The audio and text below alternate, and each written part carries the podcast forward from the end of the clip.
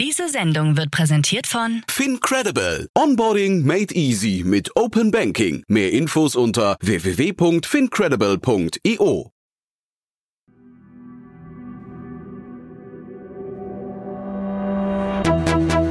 Startup Insider. Herzlich willkommen zu Startup Insider Investments und Exits. Mein Name ist Jan Thomas und wie jeden Morgen begrüßen wir hier die wichtigsten Investorinnen und Investoren aus Deutschland, Österreich und der Schweiz und sprechen über Finanzierungsrunden und über Exits und über alles, was wichtig ist oder wichtig wird aus Sicht der Investorinnen und Investoren.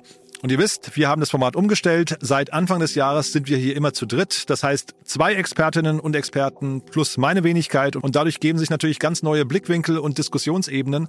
Und heute zum ersten Mal in dieser Konstellation dabei Peter Specht von Creandum und zum zweiten Mal dabei Enrico Melles von Lakestar. Und die beiden haben zwei tolle Themen mitgebracht und zwar beides Märkte, die aus meiner Sicht extrem viel Rückenwind haben, sehr unterschiedlich sind, aber beide jetzt gleich durchleuchtet werden mit dem Expertenblick. Deswegen möchte ich nicht zu viel verraten und auch keine Zeit verschwenden. Wir gehen direkt rein ins Gespräch mit Enrico Melles von Lakestar und Peter Specht von Creandum. Viel Spaß dabei.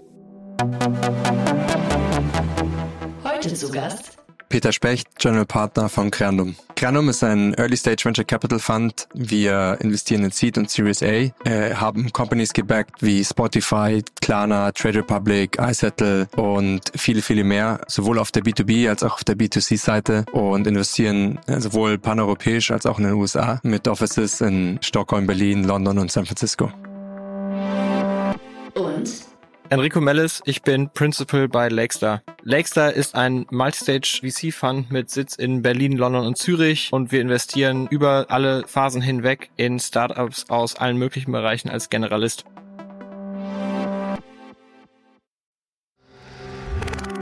Werbung.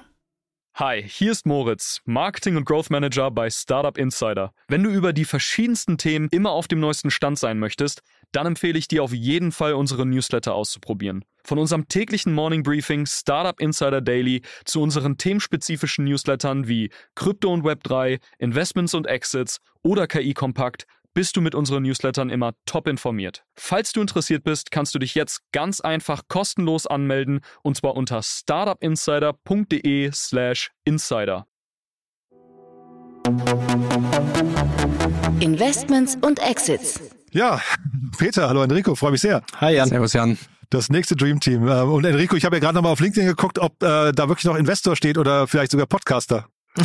Ja, ich, ich, ich, brauche ein zweites Standbein. Ja, ich merk's gerade. Ich weiß nicht, ob die VC-Branche so am Boden ist, aber auf jeden Fall, dich habe ich jetzt wirklich hier, glaube ich, zum dritten Mal innerhalb von einer Woche, ne? Ja, ich quatsch einfach gern mit dir. Super cool. Ja. Wenn ich mir dich so angucke, Jan, würde ich sagen, Podcast läuft. Also vielleicht sollten wir mal nachdenken, Enrico. ja. Auf jeden Fall. Und äh, also ich bin fast sicher, wir werden auch heute feststellen, ob es in der Konstellation hier gut funktioniert, weil ich habe hab ein sehr gutes Grundgefühl, glaube ich, ja. Ähm, ich würde sagen, wir steigen direkt ein. Ne? Äh, ihr seid ja beide alte Bekannte hier. Enrico, wie gesagt, sogar ähm, Anwärter auf den Thron, auf die, auf das, auf die Krone dieses Jahr. Aber lasst uns mal einsteigen. Ihr habt zwei Themen mitgebracht. Ne? Ähm, fangen wir mit dem ersten Thema an. Könnt ihr vielleicht mal sagen, wie euer Blick darauf ist und ob das ein Thema wäre, in das ihr, wo, wo ihr euch vielleicht sogar beide hättet im Deal begegnen können. Klar, können wir machen. Und zwar es geht um, um Rubber Charge. Die haben äh, eine 17,5 Millionen Series A announced von HV Capital als Lead und äh, 9900 und die existierenden Investor Investoren haben auch mitgemacht, der HTGF und, und Vent.io. Sie sitzen in Hamburg, circa 60 Mitarbeiter, Gründer ist Jan Rabe, äh, mittlerweile jetzt knapp 25 Millionen geraced und wurden ähm, 2021 gegründet, wenn ich da richtig informiert bin. Mhm.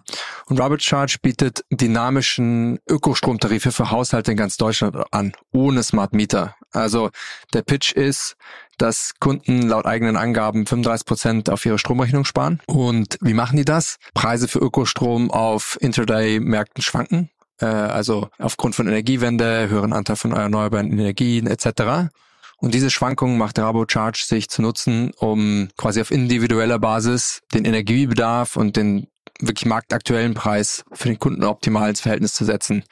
Und das einfachste Beispiel, was was die oder auch viele andere eigentlich immer auf der Website pitchen, ist, dein E-Auto fängt erst dann zu laden an, wenn Strom gerade besonders günstig ist, also zum Beispiel zu irgendwelchen Uhrzeiten in der Nacht und nicht direkt nach dem Anstecken an die, äh, an die Ladesäule.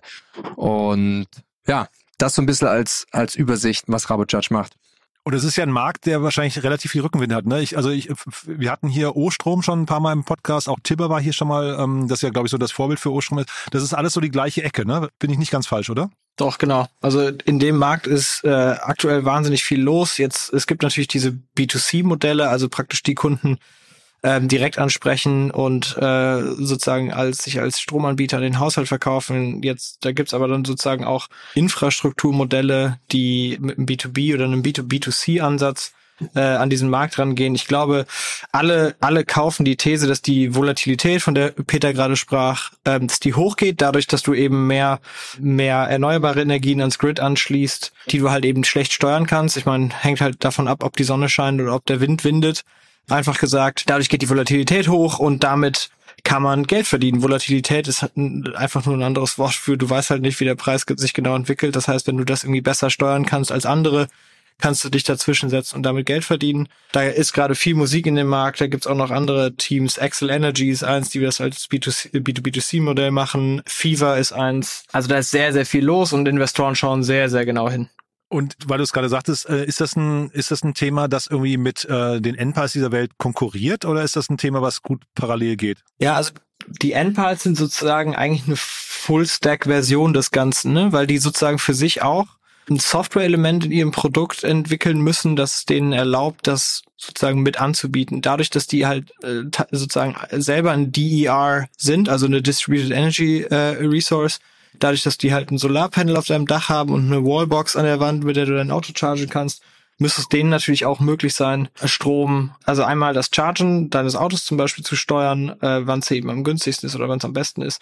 Oder eben auch äh, bidirektional zu laden, also sprich auch Strom ins äh, Netz zurückzuführen, wenn du damit eben theoretisch auch Geld verdienen kannst. Das ist noch ein bisschen Zukunftsmusik, aber das äh, ist eigentlich eher eine Infrastrukturfrage als eine Softwarefrage. Technisch geht das, ne? also auf der Softwareseite. Und die müssen das als, äh, als OEM, beziehungsweise ne, die sind nicht wirklich OEM, aber sozusagen als vertikal integrierter Anbieter, so wie ein 1,5 auch, das, das, das müssen die mit anbieten. Ein Tesla baut diese Software-Elemente sozusagen auch. Ne? Es gibt halt auch viele OEMs, die das dann nicht können. Und dann ist es halt wichtig, sowas wie ähm, ein Rabot-Charge als Tarif zu haben, mit dem du eben grundsätzlich einfach flexibel Strom kaufst diese 35 Prozent, die Peter gerade angesprochen hat, die man auf, die, auf den Strompreis hinterher spart, ich meine, das ist doch ein, ein krasses Argument. Ne? Ich habe gerade eben mal parallel geguckt, so eine vierköpfige Familie hier in Berlin, äh, laut Strompreisrechnern 1000 Euro im Jahr an Strom.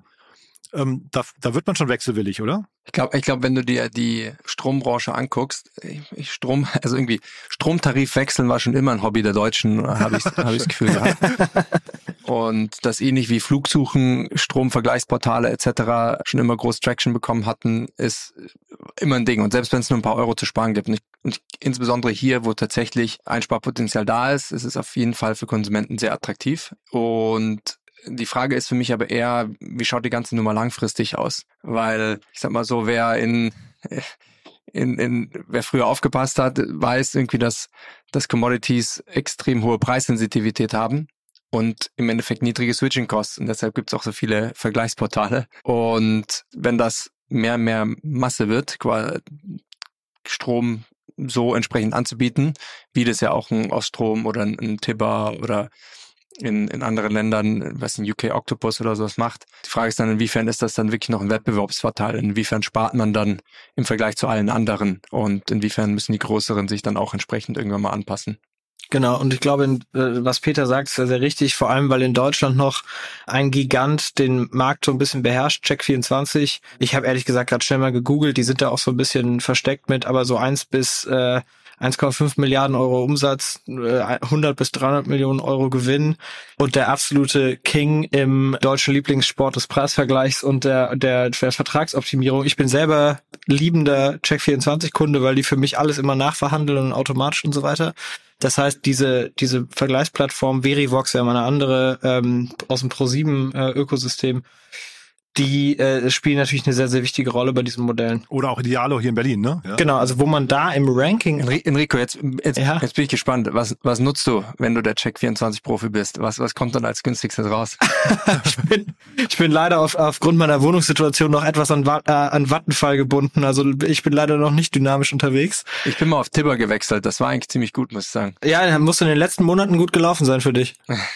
und die kommen aus Schweden, ne? Oder wo, wo kommen die her nochmal? Genau. Ja. Ursprünglich aus Nordics, ja. Das sind Nordics, ne? Ähm, genau, aber ich, der Punkt, den ich machen wollte, ist, dass du eben ein Experte darin sein musst, wie du in diesen ähm, Vergleichsplattformen gerankt wirst. Und da ist Jan, den, den ich jetzt auch ganz gut kenne, über die Gespräche zur letzten Runde, der absolute Pro drin. Das hat er, da hat er sich nämlich vorher schon selbstständig gemacht und äh, das versteht er wie seine innere Westentasche. Und also ich wollte euch jetzt nicht so nahe treten, aber es klingt jetzt so, als kennst du das Modell tatsächlich besser. Ne? Ich wollte mich fragen, ähm, ihr seid jetzt beide da nicht investiert. Ich wollte jetzt, jetzt mal unabhängig von Robert Charge einfach grundsätzlich fragen, ist das ein Modell? Peter, du hast jetzt eben so spannend gesagt, Commodities, guckt ihr immer so ein bisschen vielleicht kritischer drauf. Ist das ein Modell, dem ihr generell nichts abgewinnen könnt oder ähm, ist es jetzt eher Zufall, dass ihr da nicht investiert seid? Ich glaube, es ist ein Modell, was wir sehr, was wir sehr spannend finden. Und mit äh, einigen der Namen sozusagen, die in dem Bereich unterwegs sind, haben wir auch äh, intensiv Zeit verbracht. Und weil eben der Markt, Markt groß ist, der Trend ist groß, der, der Consumer Value Add ist, ist groß. Also wir glauben an viele der Thesen, um hier den, den Energiemarkt in Deutschland zu, zu disrupten und dass die Zeit dafür auch richtig ist. Wir sind, ich sag mal, in der Kombination bislang in dem Markt noch nicht zur richtigen Conviction gekommen, da ein, ein Investment zu machen. Und es hat bei uns sehr viel in Richtung, ich sag mal, Defensibility und, und Future Positioning äh, zu tun. Und das ist jetzt unabhängig, sagen wir, von, von dem Unternehmen, wie man darüber dann äh, sehr langfristig drüber nachdenkt. Aber sagen wir so, finde ich den Markt spannend und attraktiv, 100 Prozent. Ja, ich glaube, ich würde das ziemlich genau so unterschreiben, wie Peter das gesagt hat. Also wir haben uns äh, auch viele Themen im, äh, in dem Segment sehr, sehr genau angeschaut und auch da noch kein klares Investment gemacht. Das ist auch ein bisschen länderabhängig. Wir sind ja bei äh, in England sind wir in, in Fuse Energy investiert. Wir sind in Deutschland ehrlich gesagt aufgrund des fehlenden Smart Meter Rollouts noch auch noch nicht so richtig zum Schuss gekommen, weil ich glaube, da äh, daran hängt so ein bisschen, wie viel Optimierungspotenzial du wirklich rausholen kannst. Raybot muss man sagen, funktioniert auch sozusagen ohne Smart, Smart Meter schon, aber kommt natürlich auch dort an seine Grenzen. Am Ende ist es äh, sozusagen ein smarter Einkäufer. Sobald es dann losgeht mit Smart Meter Rollout und äh, Bidirectional Charging, dann wird das, glaube ich, äh, schon ein anderes, ein anderes Game, aber das dauert halt noch eine Weile.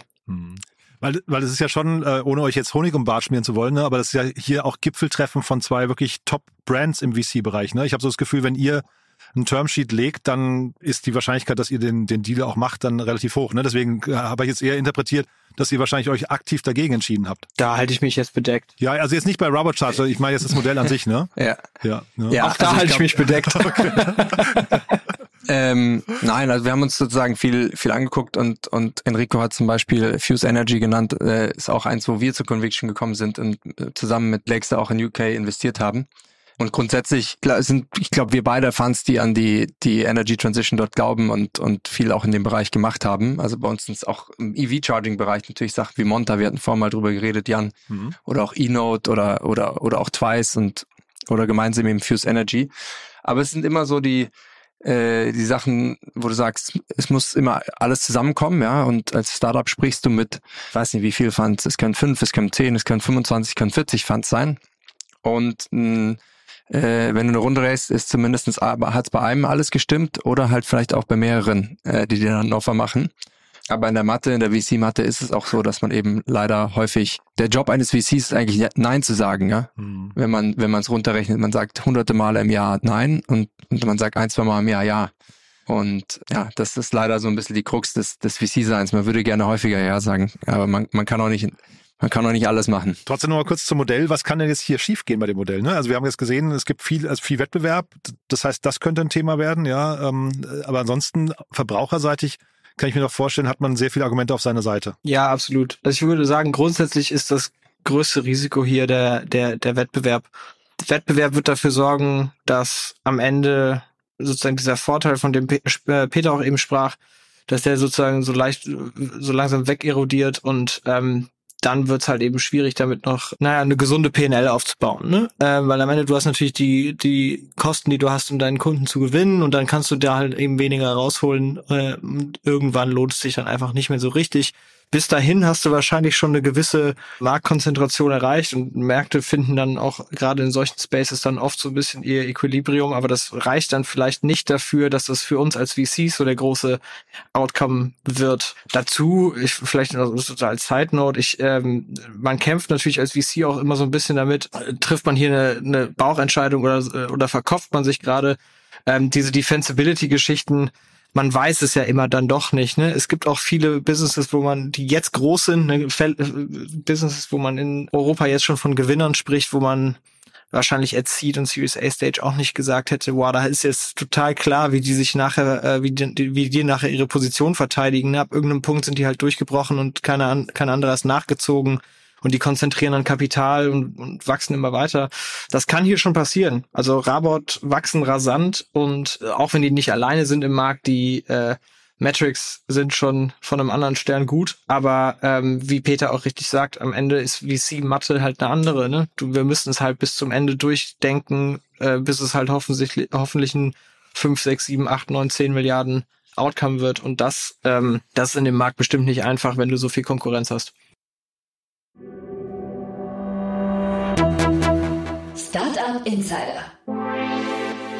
Und bevor wir zum nächsten Thema gehen, ne, Peter, vielleicht nochmal kurz dieses Thema bis zum Ende durchdenken. Du hast gerade gesagt, viele ähm, Themen laufen auch so Gefahr, dass sie eine Commodity werden. Ne? Kannst du das nochmal erklären? Weil das klingt ja fast so nach einer äh, nach einem grundsätzlichen Warnsignal in Richtung Startup-Geschäftsmodelle. Ähm, ja, nein. Ich meine, wenn du, wenn du den sowas anguckst wie, wie grundsätzlich den, äh, den Strommarkt oder sowas, da, es gibt natürlich sehr viele Anbieter auch historisch da drin. Und äh, es gibt manche Märkte, die sind charakterisiert, dass es eben viele Player daran gibt. Und das Game dort ist dann dabei eben herauszustechen und der Winning Player zu sein. Man kann genauso in sehr, sehr kompetitiven Märkten, wenn man es schafft, sich durchzusetzen, den Most Valuable Player äh, bauen. Und ich meine, viel Competition heißt ja auch meistens äh, viel Potenzial. Mhm. Und mhm. ähm, ich meine, wenn man sich den Strommarkt anguckt, das ist einer der größten Märkte, die wir überhaupt haben in, in Deutschland. Und oder auch Europa und, und, und mehr. Und daher ist es, als VC hast du am liebsten, ich sag mal, immer so, ich sag mal, einige intellektuelle Punkte wie ach, starke Defensibility, irgendwie Netzwerkeffekte, äh, guten Kundenlogin und und ähnliches, die, ich sag mal, in, für einen VC immer sehr intellektuell attraktiv klingen, etc. Für einen guten Grund. Aber wenn man sich dann sehr große Businesses anguckt, ich äh, ja auch häufig auf der Konsumerseite, dann ist das zum Teil auch einfach nur fantastische Execution gewesen und weniger, ich sag mal, Pure Defensibility, Netzwerkeffekte, Virality oder ähnliches, das sie dann äh, erreicht haben. Also man muss immer mit, mit zwei Augen angucken. Super spannend, ja. Dann gehen wir zum nächsten Thema, würde ich sagen, oder haben wir hier noch was Wichtiges vergessen? Nee, ich glaube, underlying ist es eine, eine sehr starke Series A-Runde, die Robert Church geraced hat. Auch gut von der, von der Größe her und ich glaube auf jeden Fall einer der Spieler, auf die man ein, ein Auge werfen sollte im, in dem Markt. Klingt auch nach einer Bilderbuchentwicklung, ne? 2021 bis heute dann jetzt so eine Entwicklung, also von außen betrachtet, ich habe überhaupt keine Insights, aber also Bilderbuch, ne? Ja, haben sich haben super. sich wirklich super entwickelt und äh, Jan und sein Team machen das schon echt stark. Ja, also Gruß nach Hamburg und äh, dann gehen wir zum nächsten Thema. Ganz anderer Markt, aber äh, auch super heiß, ne? Auch, also was, was ganz anderes, aber ähm, da wir da wir das Wort AI ja heute auch noch mehrmals im Podcast benutzen wollen, ähm, sonst wäre es ja kein VC-Podcast. Lass doch damit anfangen, dass hier was hat was mit AI zu tun. Und zwar geht es um Spellbook. Spellbook hat 20 Milliarden äh, Dollar Series A eingesammelt von Innovia Capital äh, und Thomson Reuters. Und äh, was macht Spellbook? Spellbook ist ein Tool für Anwälte zum Erstellen und Optimieren von Verträgen. Äh, es ist direkt integriert in Microsoft Word, wo viele Anwälte ja drin arbeiten. Das Besondere dabei ist, die Software setzt auf die LLMs von OpenAI und Anthropic, die von Spellbook zusätzlich nochmal für Legal Use Cases optimiert werden. Und das Unternehmen gibt es zwar schon seit 2018, äh, also eigentlich schon länger, aber hier ist eigentlich so was Interessantes, was wir in, in, in dem Bereich häufiger beobachtet haben. Äh, das Ende 2022 haben sie KI-Features gelauncht und seitdem sind die durch die Decke gegangen. Also die Firma spricht von, von 10, 10x Year over Year, Revenue-Wachstum in ihrer Pressemitteilung, über 1700 Kunden. Und das also fanden wir, sagen wir, ein sehr interessantes Beispiel für eine Firma, die sehr, sehr starken Rückenwind bekommen hat äh, durch Generative AI. Und wir mehrfach sozusagen in dem Bereich auch äh, gesehen haben wie die Integration von Gen AI Features plötzlich zu einem Inflection Point bei Unternehmen führen kann, die vorher vielleicht nicht in der Norm lagen, was, äh, was VCs normalerweise in, in Wachstum gesucht haben. Und ähm, ja. Das heißt, ein Markt, ähm, Enrico, das, das, das teilst du wahrscheinlich, ne? Ein Markt, den sich momentan jeder VC auch gerne anguckt. Ja, also gezwungenermaßen, ja, man muss natürlich sagen, AI als ist für mich eigentlich kaum ein Markt, das ist eher eine Technologie und deswegen fällt eigentlich fast alles rein, weil ich glaube, das wird schon sehr transformativ in vielen Industrien. Ich glaube, Legal Tech wäre jetzt hier so der, der, der, Industrie ähm, äh, Tag und was ich spannend finde an der Größe der Runde, also das Wachstum ist Weltklasse, was ich spannend finde an der Runde ist die Abhängigkeit von Microsoft Word in Verbindung mit der äh, engen Partnerschaft zwischen Microsoft und OpenAI, das ist so Punkt eins. Und zweitens, mich hat so ein bisschen erinnert an eine Company wie äh, zum Beispiel ThinkCell. Ne, da, da baust du halt für eine bestimmte Gruppe äh, an Leuten halt das Add-on auf ein existierendes Tool, was sie alle nutzen. ThinkCell ist so das Beratertool für äh, Excel, mit dem du halt schneller äh, so Graphen und Schaubilder und so weiter zusammenzimmern kannst. Und damit kannst du sehr schnell wachsen und äh, gut, ThinkCell, das war jetzt äh, 2021 Peak, aber die wurden, glaube ich, für 1, irgendwas Milliarden von einem PI übernommen. Sowas kann man sich hier schon auch vorstellen. Ich frage mich halt, wann irgendwann Microsoft den, den, den Hahn zudreht, aber äh, das Wachstum spricht ja für sich. Scheinbar sche äh, scheint das Tool für Anwälte richtig gut zu funktionieren. Mhm. Ja. Wenn wir gerade Legal Tech ansprechen ähm, und du es genannt hast, was meinst du, Enrico? Legal Tech jetzt durch AI deutlich spannender geworden oder, oder warst du, ich sag mal, früher auch schon ein Fan von, von Legal Tech oder nicht? Ich, ja, ich glaube, ähm, als der ganze AI-Shift sozusagen passiert ist, Ende, Ende vorletzten Jahres, äh, Anfang 2023, habe ich schon viel drüber nachgedacht, welche Cases gibt eigentlich, die in Legal Tech nicht so richtig funktioniert haben, weil die technische, äh, weil die technischen Gegebenheiten irgendwie nicht so ready waren. Und was funktioniert jetzt? Ähm, äh, Jan, wir haben ja witzigerweise in dem Podcast mit Mila von Project A auch drüber gesprochen, dass eigentlich so der einzige richtig gut skalierbare Legal Tech Case eigentlich Flight Ride war, ne? Weil mhm. hohe Standardisierbarkeit äh, des Cases und dann baust du halt eine Marketing Engine drauf und damit skalierst du es dann so hoch. Und jetzt auf einmal ist halt die technisch, sind halt die technischen Gegebenheiten da und diese ganze Kodifizierung und die ganze Verkomplizierung, die man braucht, um Tech-Produkte, die Law können, sozusagen zu, zu bauen, hat sich extrem beschleunigt. Ich würde schon sagen, dass es spannender geworden ist. Es ist jetzt aber natürlich leider auch kompetitiv nicht ganz einfach geworden, weil ich frage mich halt mit, was man, was man noch tun kann, um sich durchzusetzen. Harvey ist ja ein großes Beispiel aus den USA, also ein großes Beispiel, eine Company, die sehr schnell sehr viel Geld geraced hat, die ja sagt, wir bauen unsere eigenen Modelle, weil wir von großen Kanzleipartnern eben deren äh, Case Histories bekommen, um damit ein, äh, ein Legal AI Foundational Modell zu bauen.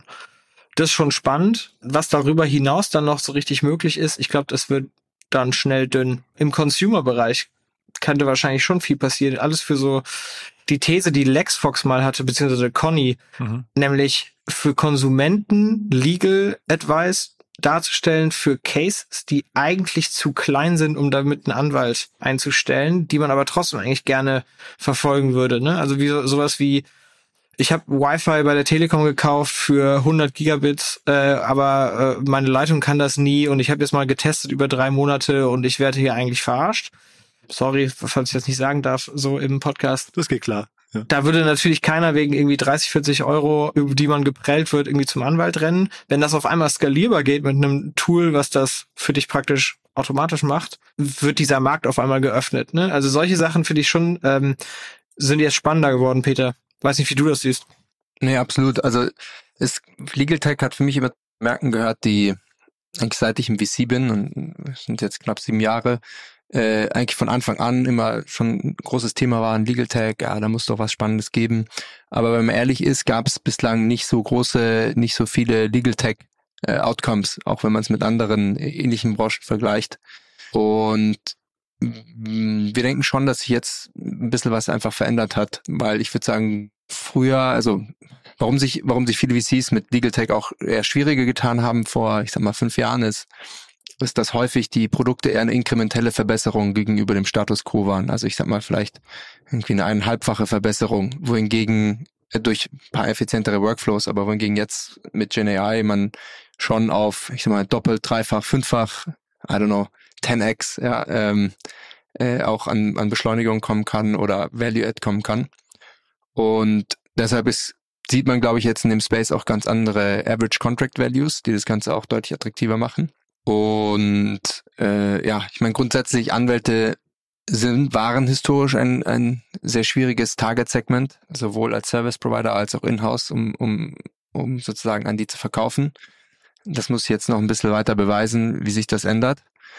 Und ich glaube aber, GenAI hat dort einen deutlichen Uplift jetzt gegeben, dass man nicht nur noch von, von marginaler Verbesserung sprechen kann in der Verarbeitung von Dokumenten, sondern von Tools, die Anwälten tatsächlich auch Arbeit abnehmen können. Und wahrscheinlich doch diese, diese, hm, ähm, was nicht, hohen Stundensätze. Du hast gerade gesagt, das sind irgendwie dann äh, Average Contract Values steigen. Ähm, das verbunden mit einer hohen Skalierbarkeit, das ist doch wahrscheinlich hinterher so die, die, die ähm, perfekte Formel eigentlich, dass dieser Markt eigentlich abheben kann. Ne? Also jetzt mal abgesehen vom Wettbewerb, wir hatten neulich hier mit, hatte ich mit Olaf Jacobi und Caro Gaba über Robin AI, glaube ich, aus London, ich weiß gar nicht genau, äh, gesprochen. Ähm, das klang auch nochmal so ein bisschen ähnlich. Das heißt, man hat so das Gefühl, da kommt gerade viel, aber zeitgleich der Markt an sich, das, der, der schreit doch nach solchen Lösungen. Ja, äh, theoretisch sagt man das ja schon lange, dass er das Markt nach sowas schreit. Äh, ich glaube, es muss sich jetzt noch noch beweisen, dass sie tatsächlich auch den den Value delivern können. Aber ich glaube, mit äh, wie du sagst, ähm, mit den hohen Stundensätzen oder grundsätzlich dem dem Legal mhm. Spend, der überhaupt in Companies vorhanden ist, ist da ein großer Pool, in dem man wirklich rein ja, reingehen kann. Und was auch spannend ist, glaube ich, dass das Legal Tech jetzt auch wirklich den Anwälten äh, komplette Arbeitsschritte übernehmen kann, so dass man, dass man mehr und mehr Value-based pricen kann und nicht nur, ich sag mal, Seed-based pricen wie bei Workflow-Optimisierung äh, und dadurch eben deutlich mehr Value als Software auch extrahieren und generieren kann und, und chargen kann. Daher ähm, bin ich schon gespannt, was hochkommt. Ich habe mir die Videos dazu angeguckt auf der Seite. Ich weiß nicht, ob ihr die mal gesehen habt, aber das ist total faszinierend. Da kann man halt irgendwie in seinem Texteditor einfach sagen, bitte nimm eine in, in den Vertragsentwürfen, bitte nimm eine maximal äh, aggressive Position ein. Und dann fängt er an, ähm, alle, alle Klauseln, die man vorschlägt, wirklich maximal aggressiv auch umzusetzen. Ich finde das total, also du, du machst halt so quasi, natürlich muss es hinterher ein Lawyer sein, aber du machst erstmal eine Standardperson, versetzt in die Lage, einen Vertrag aufzusetzen. Mega spannend. Absolut. Und hier, hier darum geht's auch, Enrico hat es vorher sehr gut angesprochen, so ein bisschen äh, die, die, ich sag mal, Proprietary Data, was auch was Enrico im Zusammenhang mit ähm, HWAI angesprochen hatte, ähm, dass man die, die richtigen Datensets braucht, um das natürlich so zu machen. Und in Spellbook zum Beispiel habe ich gesehen, dass Thomson Reuters investiert hat. Und spannend hierbei ist, Reu Reu Thomson Reuters hat, oder Reuters hat in manchen Märkten quasi ein Monopol auf Rechtsliteratur. Also ein super wertvoller ähm, Access für Firmen, um, um mit denen, um mit Reuters zu kooperieren. Auch fast 70 Milliarden wert habe ich gesehen, ne? Also ein Riesenunternehmen, ja. Irre, ja. Mhm. Und Thomson Reuters hat auch eins der großen Legal Tech Unternehmen in den USA übernommen, Casetext. Casetext war, die haben sie für 650 Millionen, ich glaube, letztes Jahr oder vorletztes Jahr gekauft. Und es war auch die, die sich eher langsam entwickelt haben und dann mit, mit AI ähm, auf eine ganz andere Growth Trajectory gekommen sind. Und dann hat, und dann hat Thomson Reuters die übernommen ähm, für 650. Mal gucken, spannender Markt. Kurze Frage noch, weil du den, den Cap-Table angesprochen hast. Ich hatte mir auf Crunchbase die ähm, Historie mal angeguckt und da gibt's mittendrin plötzlich so eine Debt-Finanzierungsrunde. Äh, wie passt die da rein? Oh, ich muss sagen, habe ich nicht, habe ich nicht analysiert. Ähm nee, ich dachte nur, vielleicht, brauch, äh, vielleicht brauchen diese Modelle generell irgendwie, also äh, vielleicht ist das im AI-Bereich generell so, dass man irgendwie plötzlich Debt braucht oder so. Deswegen frage ich, ob das, was ich zur Norm schon gehört. Oh, meiner Meinung nach nicht unbedingt, nicht unbedingt, aber ich weiß nicht, ob du darauf einen anderen Take hast, Enrico. Nee, ähm, kann ich jetzt auch nicht, in, in, dem, in dem Fall kann ich das dazu nichts sagen, aber ähm, kann auch sein, dass es vielleicht nicht Debt war, sondern irgendwie so Revenue-Based Financing ähm, à la Uncapped oder so ähnlich, einfach um so, Wachstum ja. anzukurbeln. Okay. Ja, das war hier irgendwie von Atlantic äh, Canada Opportunity Agency. Ich kannte die auch nicht. Ne? Ich dachte nur, das wäre vielleicht so ein Standard mittlerweile, dass da irgendwie äh, Fremdkapital Sinn macht. Ganz kurz nochmal, jetzt habt ihr gesagt, Legal Tech hat seit äh, Ende 22 da so einen neuen, was nicht, ähm, Schub nochmal bekommen.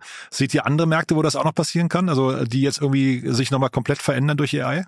Mm, also an, nah anliegend natürlich so Compliance und anything regulatory ist natürlich gerade viel los. Supply Chain, also alles da, äh, alles das, wo eben wortbasiert beziehungsweise sehr, sehr unstrukturierte Daten verarbeitet werden müssen, wo halt bisher Menschen ran mussten und jetzt auf einmal die, äh, die LLMs vorwärts kommen. Ich glaube, da gibt's schon viele Märkte, die auch, also viele ganz kleine, also so in der Nische ist viel los.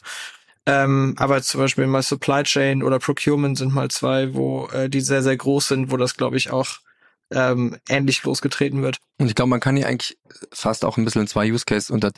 Einmal ist eine ähm, höhere Sophistication und, und hohe Accuracy, äh, die man braucht. Zum Beispiel im Legal-Bereich ist das typischerweise der, der Fall. Äh, versus, ich sag mal, eher operational äh, executive work, die durch oder execution work, die durch ähm, AI vereinfacht oder replaced wird, wenn ich jetzt mal an Customer Service oder Sales denke, mhm. wo vielleicht die Accuracy ein Tick weniger relevant ist, als wenn es um eine Legal Clause geht, äh, versus wenn ich, ich sag mal, äh, Outbound Sales ein bisschen automatisiere. Mhm. Na, ich dachte auch wegen dieser hohen Stundensätze, die sind ja im Customer Support eher auf, der, auf dem anderen Ende des Spektrums. Ne? Ich dachte jetzt, vielleicht gibt es noch einen Bereich, wo man sagt, ähm, äh, ich, ich hatte zum Beispiel jetzt hier gerade mit dem Achim Berken Podcast gehört, bei Philipp Westermeier war der zu Gast, der hat gesagt, so irgendwie, Private Equity ist dann irgendwann so die, die Königsdisziplin. Da habe ich gedacht, vielleicht ist das nochmal so ein Bereich, der irgendwie dann an der Attack kommen könnte oder so, oder nochmal umgekrempelt wird. Ja, uns brauchst du bald auch nicht mehr. okay, ich wollte euch jetzt nicht zu nahe treten. ja. Also sehr, sehr spannend. Aber, aber, ihr seid ja, ne, Accuracy, da, da ist ja bei euch das große Thema, ne? Ähm, also. I wish. Gut. Äh, hat mir großen Spaß gemacht. Haben wir irgendwas Wichtiges vergessen? Nö, glaube nicht. Passt von meiner Seite. Cool. Dann ganz lieben Dank euch. Ja, und dann freue ich mich aufs nächste Mal. Super Runde. Klasse, danke Jan. Danke. Ja. Bis dann. Bis dann. Ciao, ciao. Werbung. Hi, ich bin Paul, Product Manager bei Startup Insider und hier, um dir kurz unser Podcast-Verzeichnis vorzustellen. Mit einer wachsenden Liste von bereits über 10.000 Episoden ist unser Podcast-Verzeichnis die größte Sammlung deutschsprachiger Podcasts rund um die Themen Unternehmertum, Technologie, Digital Marketing und mehr. Nutze jetzt die verschiedenen Filter, um Podcasts zum Beispiel nach ihrem Themenschwerpunkt, Gästen oder Erscheinungsdatum zu sortieren, damit du genau das findest, was dich interessiert. Also, wenn das was für dich ist, dann besuche jetzt ganz einfach unsere Plattform auf startupinsider.de slash insider. Investments und Exits. Das war das Gespräch mit Peter Specht und Enrico Mellis. In der aktuellen Folge Investments und Exits. Wir brauchen dein Feedback. Unsere Mission ist es, das relevanteste Medium in der deutschsprachigen Start-up-Szene zu werden. Wir stehen mit unserem Namen dafür ein, dass unsere Inhalte und Produkte deinen Ansprüchen gerecht werden. Daher schreib uns gerne deine Anmerkungen, Hinweise und Kritik an info at startup-insider.com oder hinterlasse einen Kommentar auf unseren Social-Media-Kanälen. Aufgepasst! Bei uns gibt es jeden Tag alle relevanten Nachrichten und Updates aus der europäischen Startup-Szene. Wir versuchen in breiter Masse die spannendsten Akteure der Startup-Szene zu interviewen, damit du zu deinem Thema alle wichtigen Informationen findest. Damit du nichts verpasst, abonniere uns ganz einfach kostenlos auf deiner Streaming-Plattform.